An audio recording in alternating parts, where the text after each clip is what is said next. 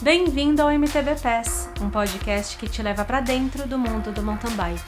Eu sou a Viviane Faveri e a cada 15 dias trago aqui entrevistas com algum personagem do mountain bike mundial.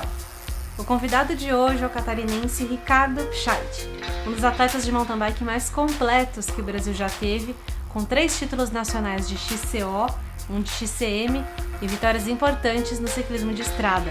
Uma das coisas mais marcantes para quem acompanhou sua carreira foi o gosto amargo de quase participar de três Olimpíadas. Uma história que ele compartilha conosco nessa entrevista. Acho importantíssimo falarmos da parte difícil da alta performance, não só para preparar os mais novos, como também para que o público aprenda a apreciar o enfrentamento constante de cada atleta alinhado em uma corrida. O Pshide é o cara perfeito para abordarmos um assunto tão difícil como esse, pois seu amor pelo mountain bike seguiram e seguem intactos e vai além, ele contagia todos nós. Pichard, bem-vindo ao MTV Pass. Obrigada por aceitar nosso convite. Eu que agradeço o convite, muito feliz por estar aqui participando desse episódio com você, Vivi. Sensacional, faz tempo que eu quero te trazer. Você está na nossa lista aqui desde que nasceu o programa e é o que eu chamo de MTB Class, porque é uma daquelas pessoas que vem para cá para dar aula para gente. É mais do que só uma entrevista. Então, é, aos jovens que estão ouvindo esse episódio, fiquem atentos porque vai vir muita coisa boa por aí. Chad, para quem não te conhece, quem está começando no mountain bike, como que você se apresenta? Bom, de forma resumida, para os mais novos, para quem não me conhece, meu nome é Ricardo Pichait.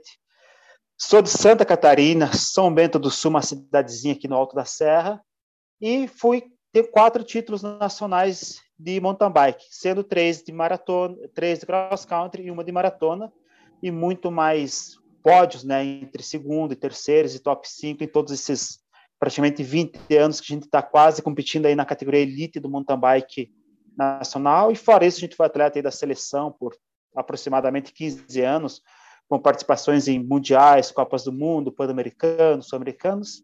Então, de forma resumida, é isso aí. Como impor respeito em 15 segundos, resumindo. Muito bom. É, já acontece às vezes de você cruzar com ciclistas que não sabem da sua história, que tipo, você tem que contar o que que quem é você? Acontece, né? É, eu acho que hoje em dia o que tem ajudado muito os atletas mais jovens, não só dentro do mountain bike, não só dentro do ciclismo, esporte em geral, mas no mundo em geral é a questão das redes sociais, né? Algo que lá atrás nós não tínhamos isso, né? Então, quando a gente começou, realmente era muito difícil a gente expor o nosso trabalho, expor os nossos resultados, expor a gente como atleta. Realmente isso faz parte. Os mais os atletas da minha época lembram de mim muito bem. Normal os atletas mais novos com quem a gente não competiu diretamente e não, não esteve tão, digamos, tão em evidência na época atual, é normal o pessoal não conhecer nós, né? Mas isso, como falei, é, eu creio que é bem, bem normal da, da atualidade, né? Os atletas uhum. mais novos não conheceram os atletas digamos, um pouco mais antigos. Não que eu me considere antigo, né, mas sou de uma geração anterior, quando eu tive esses resultados a nível nacional, né, até a nível internacional. Uhum. Eu quero falar muito sobre a questão de como o esporte evoluiu, mas antes disso, ainda falando da sua carreira e resultados, eu queria aprofundar a questão do ciclo olímpico, porque você participou de alguns e literalmente você bateu na trave. É, exatamente. É, na verdade, foram três Olimpíadas, né? Que eu, que eu bati na trave. É, em 2008, 2012 e 2016. Em 2008, o Brasil tinha uma vaga. É, esse assunto, se a gente for alongar, assim, dá, alongar, vai, vai longe, mas vou tentar uhum. resumir. Em 2008, o Brasil tinha duas vagas.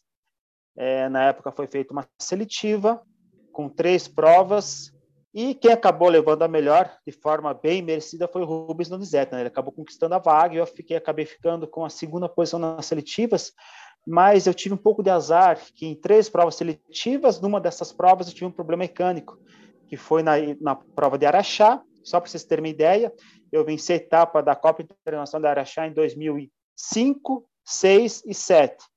Em 2008, que era seletiva olímpica, uma das seletivas olímpicas, eu tive um problema mecânico e não completei a prova.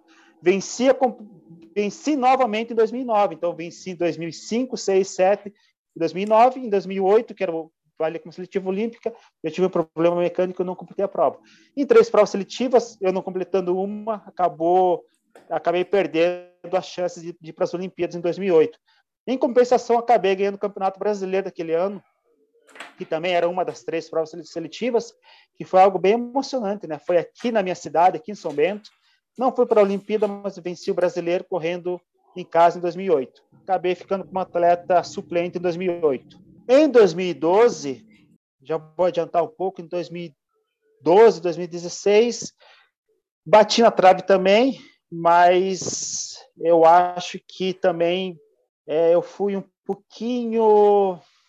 É, não, não foram seletivas de formas realmente bem corretas do jeito que eram para ser. Em 2012, eu era um dos dois principais atletas do Brasil, eu era um dos dois principais atletas de cross country do Brasil e montaram uma, foi montado uma seletiva que me deixaram de fora da seletiva. Nossa.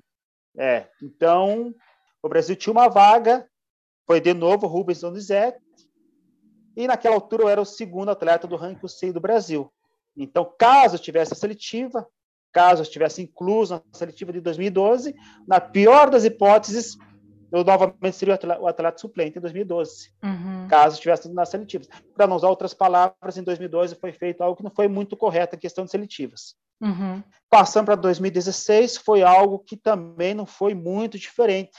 Como as Olimpíadas eram no Brasil, a gente, com como atletas e com equipes, e até com a seleção brasileira, a gente estava fazendo um esforço bem grande para o Brasil conseguir duas vagas no mountain bike masculino. Né? Uhum. Né? Falando, falando, especificamente do mountain bike masculino, estávamos fazendo um grande esforço para conseguir duas vagas. Uma vaga o Brasil já tinha, que estava, e essa vaga já estava definida com todos os méritos com o Henrique Avancini, né, que na altura já era o número um do Brasil, e já estava tendo resultados acima da média dos outros atletas brasileiros. Então, caso o Brasil confirmasse apenas uma vaga, estava com o Henrique Avancini de forma bem, bem merecidamente, mas estávamos buscando uma segunda vaga. E no 45 do segundo tempo, a gente acabou conseguindo essa segunda vaga para o mountain bike masculino.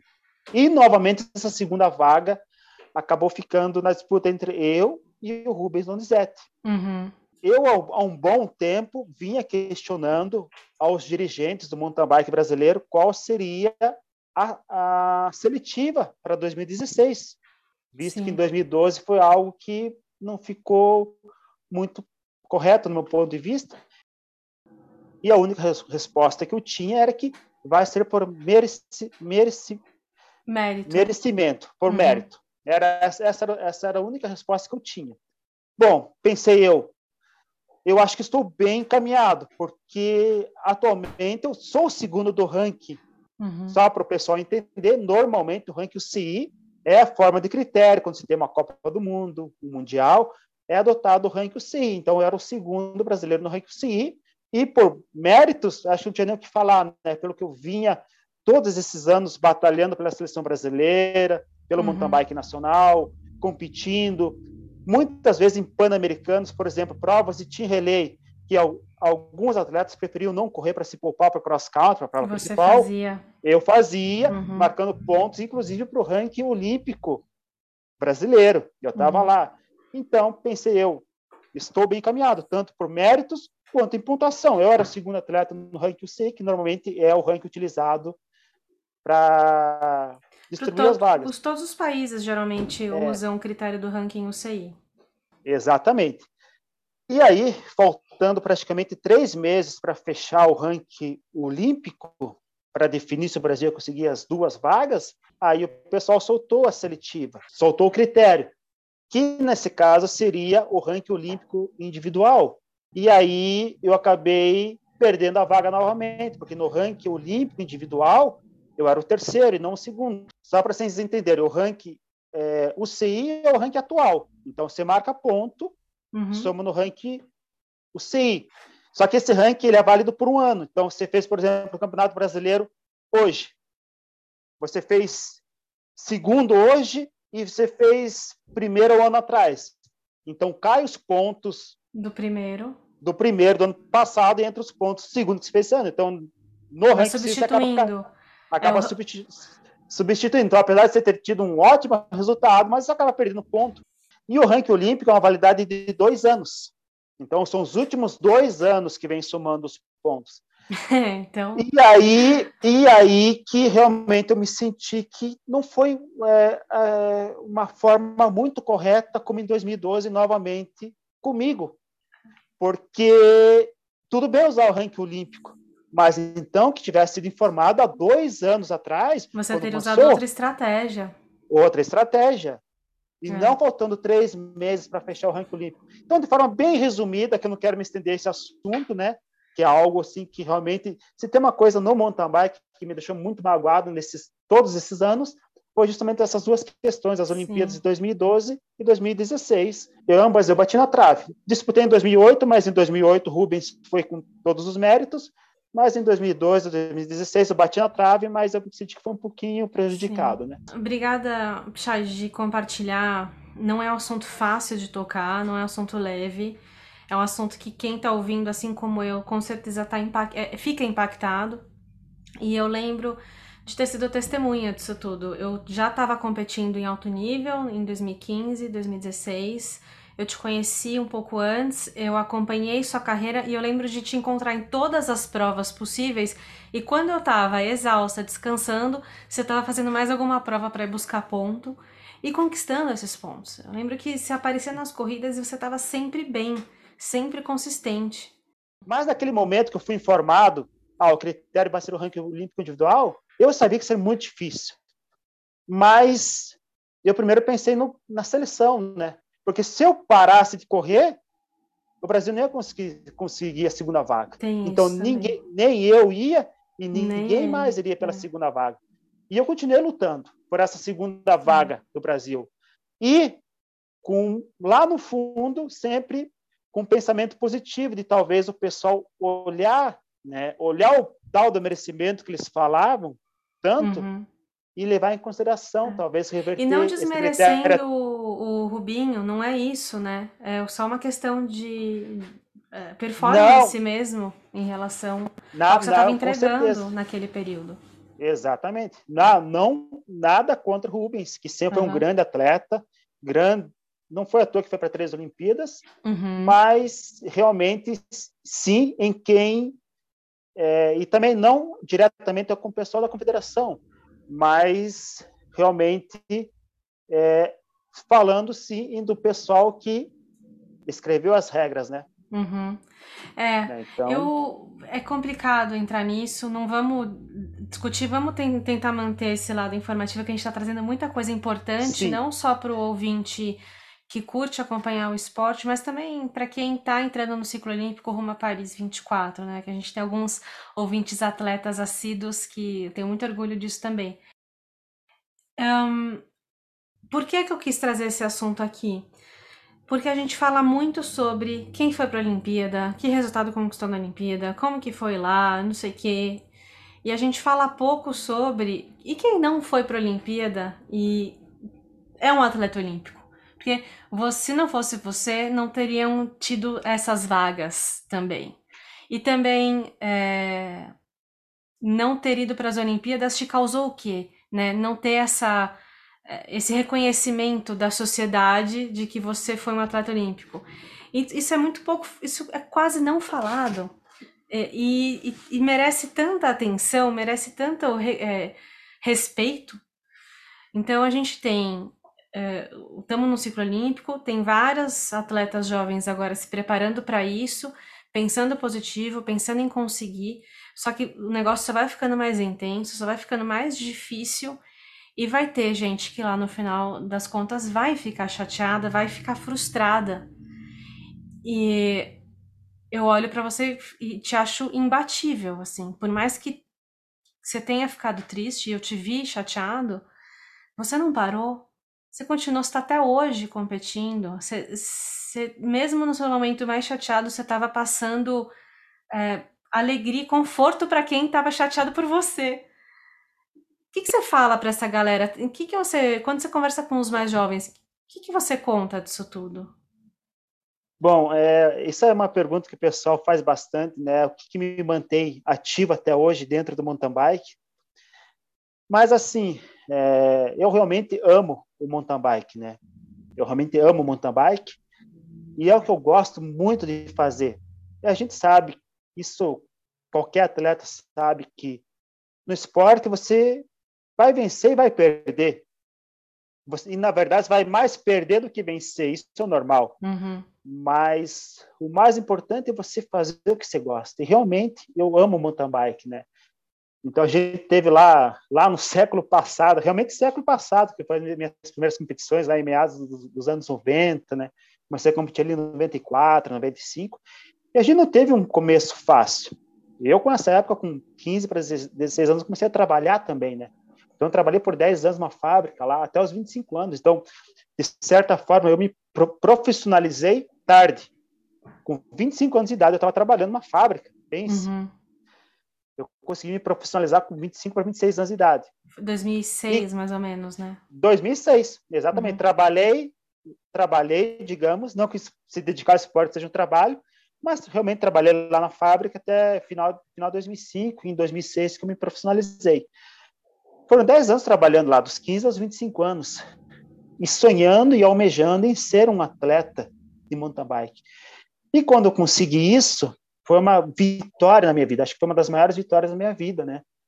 Então, eu só tenho a agradecer por, desde aquela época até hoje, eu estar conseguindo fazer o que realmente eu gosto, que é pedalar, que é competir, e assim, realmente, é, tem esse lado de quem vai para a Olimpíada tem um reconhecimento a mais, mas quem acompanha, quem me acompanhou de perto esses anos todos, é bem o que se falou. Sabe reconhecer que a gente também, apesar de não ter ido para uma Olimpíada, mas dá para quase considerar um atleta olímpico por tudo que a gente batalhou e fez a vida toda, né? Uhum. E é muito bacana hoje em dia a gente não conseguir mais competir entre os primeiros do, pai, do país, né? Normal, a idade chega para todo mundo. Uhum mas até hoje a gente, até a gente estava conversando há pouco, antes de começar a gravação, eu, a minha rotina hoje em dia se resume a competir quase todo final de semana. Quase todo final de semana. Porque eu tenho muitos convites, né? O pessoal, Pichete, vem competir aqui, vem competir na nossa prova.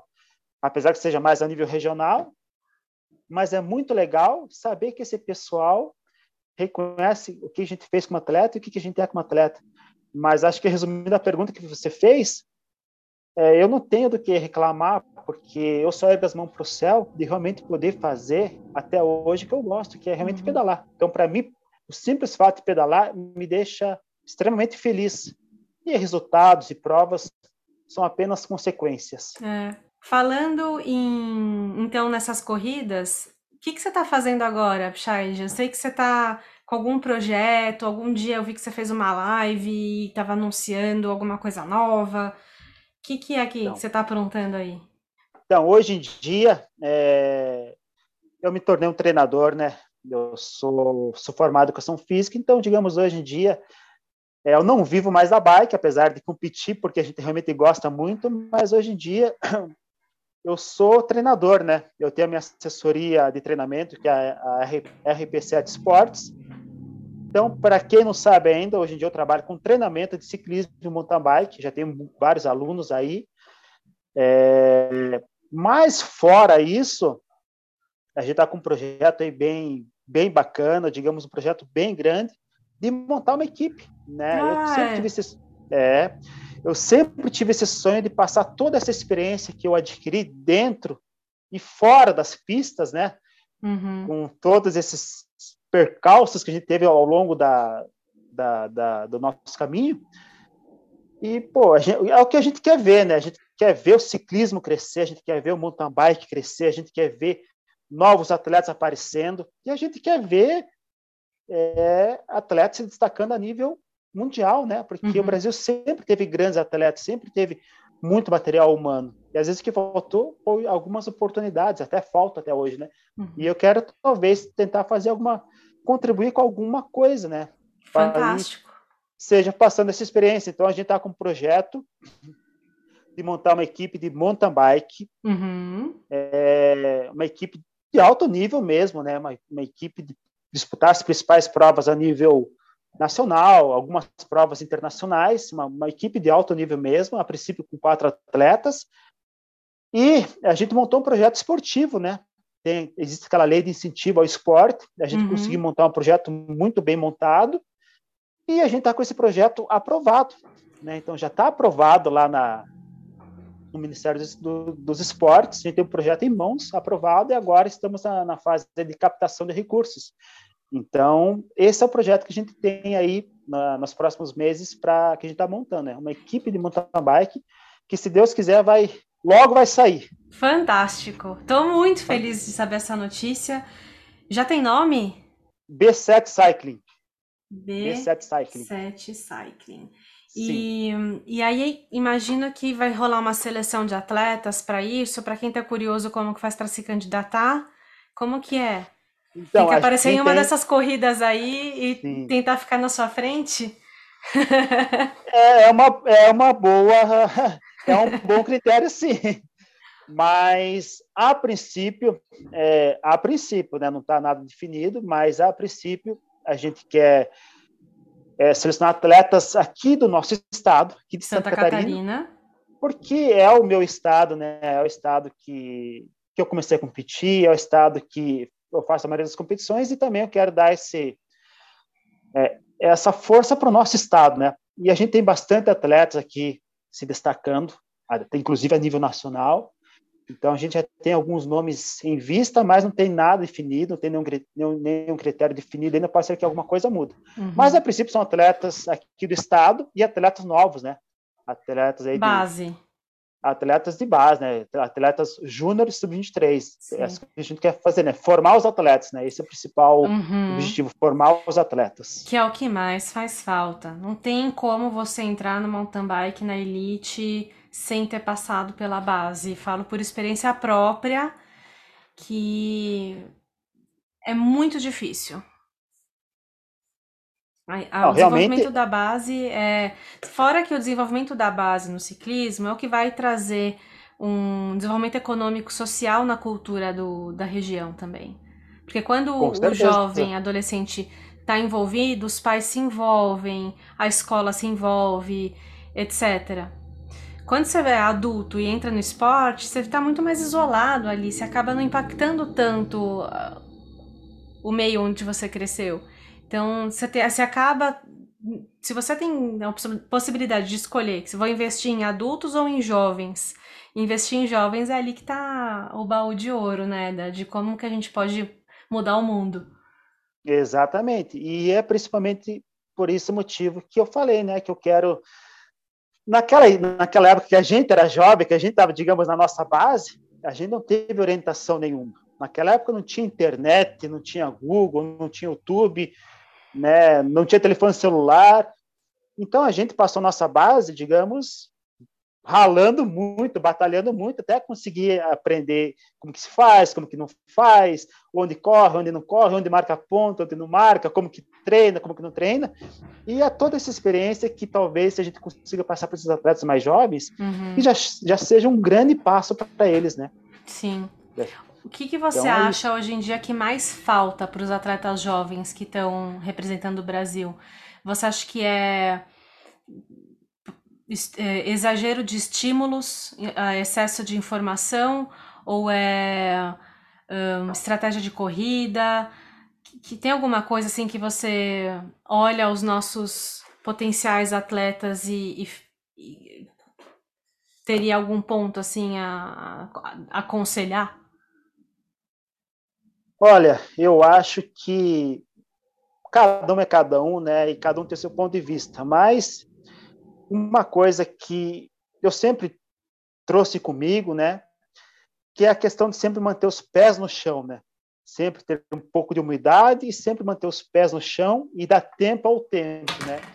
É, como falei, na nossa época a gente não tinha nada de internet, de redes sociais e essas coisas. E eu vejo que alguns atletas hoje em dia estão mais preocupados com a rede social do que realmente as competições, né?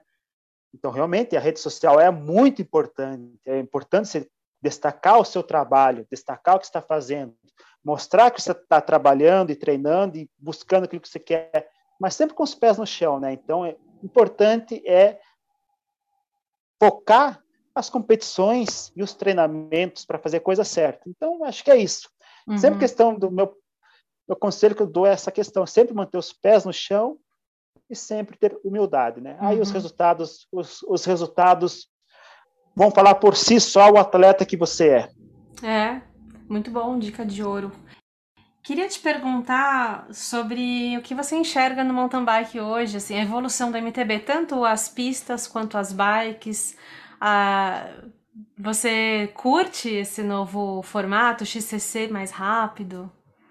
Olha, é normal, né? Acho que em todas as áreas as coisas evoluírem. E eu gosto muito de tecnologia, né?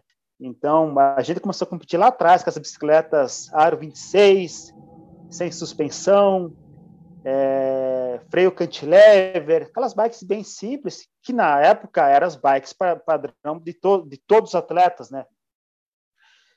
E eu passei por todas essas evoluções das bikes, né? De, de evolução de tamanho de rodas, de suspensão, depois as full suspension. Antigamente a gente usava o câmbio com três coroas na frente, depois duas coroas, agora uma coroa. E é legal ver essa evolução, é legal fazer estar no meio dessa evolução, porque a gente acaba evoluindo junto e acaba sempre dando uma dinâmica diferente ao esporte, né? Uhum. É isso que é legal do mountain bike, não é algo que está estagnado. Há sempre, ele está sempre evoluindo, seja com as bikes, seja com os equipamentos. Então você tem que estar sempre treinando, né? Isso é até é um estímulo para você se manter uhum. treinando mountain bike, porque o que se fazia com a bike hoje em dia se faz já não faz com aquela bike, precisa fazer com outra bike ou até mais. E as pistas, né? Eu sinto que o que mais mudou nas pistas é que antigamente a gente chama que eram as pistas mais nat obstáculos naturais, né? Uhum. Quando eu comecei no mountain bike, as pistas eram basicamente os cross countries por obstáculos naturais, né? Então se fazia trilha, fazia single track, tinha raiz, tinha vala, tinha lama, mas eram obstáculos naturais, não que hoje em dia não tenha. Vala, por mas exemplo, hoje... não tem mais em pista de XCO. Não tem, o pessoal vai lá com a enxada, arruma, mas em compensação tem outro tipo de obstáculos que são tão difíceis quanto, né? Uhum. Que é rampas duplos, rock uhum. guards, que são obstáculos artificiais, né? Então, uhum. isso realmente a gente vê, vê, essa mudança do esporte ao longo dos anos. Você curte Eu saltar, mandar um dropão? Salto não é, nunca foi o meu forte, a gente passa, faz o salto ali, mas faz o salto básico para transpor obstáculo, mas nunca foi digamos, a minha especialidade, nem o meu forte como atleta, soltar, entortar a bicicleta, essas coisas. Meu, como digo, a gente vê mais o mountain bike raiz, que eram mais os obstáculos naturais, que não eram tanto saltos, uhum. mas realmente a pilotagem na, no single track, na raiz, na pedra molhada, na raiz molhada. É, então, esse é o piloto de verdade. Eu, eu tenho mais facilidade nas pistas modernas, que com curvas paredinha, não sei o que, eu consigo soltar o freio Agora, você me coloca para rodar com a Jaque Mourão numas trilhas casca grossa ou de school aqui de Quebec, eu sobro de roda. Que a bichinha, assim, o que ela anda, o que ela flui nessas pistas naturais é impressionante. E eu não tenho tanta experiência nisso. E, e aí a gente vai, vai sofrendo. Exatamente. A Jaque, é da, a Jaque é da mesma época da mesma época que eu, né? A gente uhum. começou nessa época, desse mountain bike race, dessas pistas desse estilo, nessas né? pistas com obstáculos naturais, né? as raízes, as valas, as pedras, e realmente a gente treinava muito naquela época, né? Por uhum. isso que uhum. hoje em dia a gente tem um pouco mais de facilidade em relação à maioria dos atletas nessas condições. Em compensação nessas condições mais modernas, como rampas, drops, rock já tem um pouco mais de dificuldade, mas é algo também que a gente como atleta precisa treinar e, e correr uhum. atrás, né? E ainda emendando no assunto de evolução, você sente que as regras do esporte estão mais claras hoje do que quando você viveu tudo isso que você contou no começo do programa? Ah, com certeza. É, à medida que o esporte vai se desenvolvendo, é, tudo ajuda. O esporte vai se desenvolvendo, a gente tem mais informações na internet, tem mais atletas é, batalhando pelas vagas e buscando as, as, primeiras posições. Então, isso de forma natural faz com que as regras precisem ser mais claras, né?